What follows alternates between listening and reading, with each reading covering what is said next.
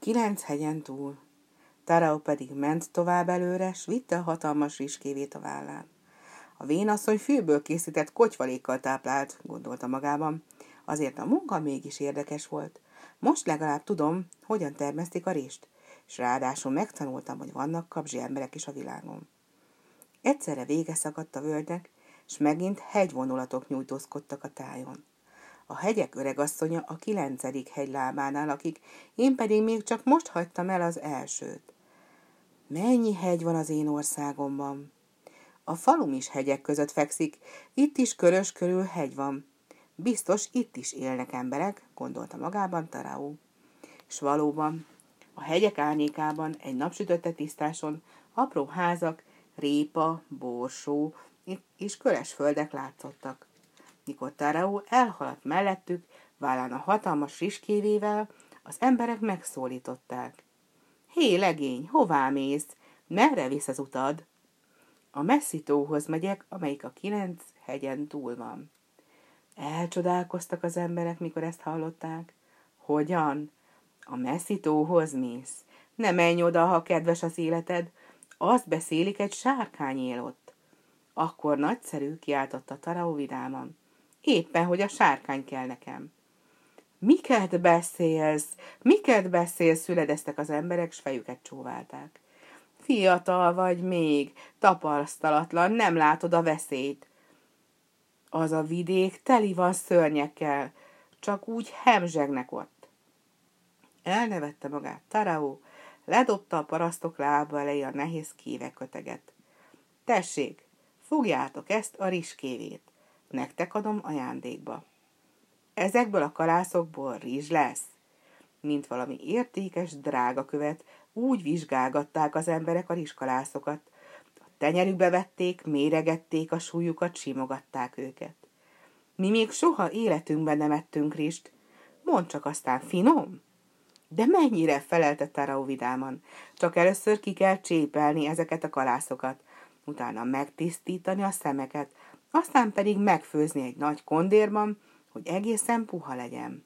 Olyan finom, igazi ínyenc csemege, aki kóstolja, mind a tíz ujját megnyalja utána. Bólogattak erre az emberek, kezdte mind mondani a magáét. Itt hagyom nektek ezt az egész kévét, mondta Taraó. Egyetek annyi rist, amennyit csak bírtok. Hogyan? Itt akarod hagyni? Nekünk? Ámoldoztak az emberek. Egy öreg apu lépett előre, és így szólt. Mi értelme volna, hogy megegyük egy ültőhelyünkbe ezt a csodálatos rist? Igazam van? Igaz, igaz, bólogattak mindegyetértően. Innen és túl a hegyeken még sok olyan ember él, aki sosem kóstolta a rist. Igazam van? Igaz. És mi lenne, ha csak annyi rist vennénk el, amennyi a vetéshez kell, hogy tavasszal kiültethessük a földekre? Jól mondod, nagyapó, helyeseltek erre a többiek. Ekkor így szólt az öreg apó. Tudod mit, legény? Hagyj itt nekünk annyi rist, amennyi a vetéshez kell. A többit meg vidd el másoknak. Összeszorult ó szívemet arra gondolt, hogyan művelik majd meg az emberek a rizsföldeket ezeken a meredek lejtőkön. Toppantott egyet, és keserűen kiáltotta.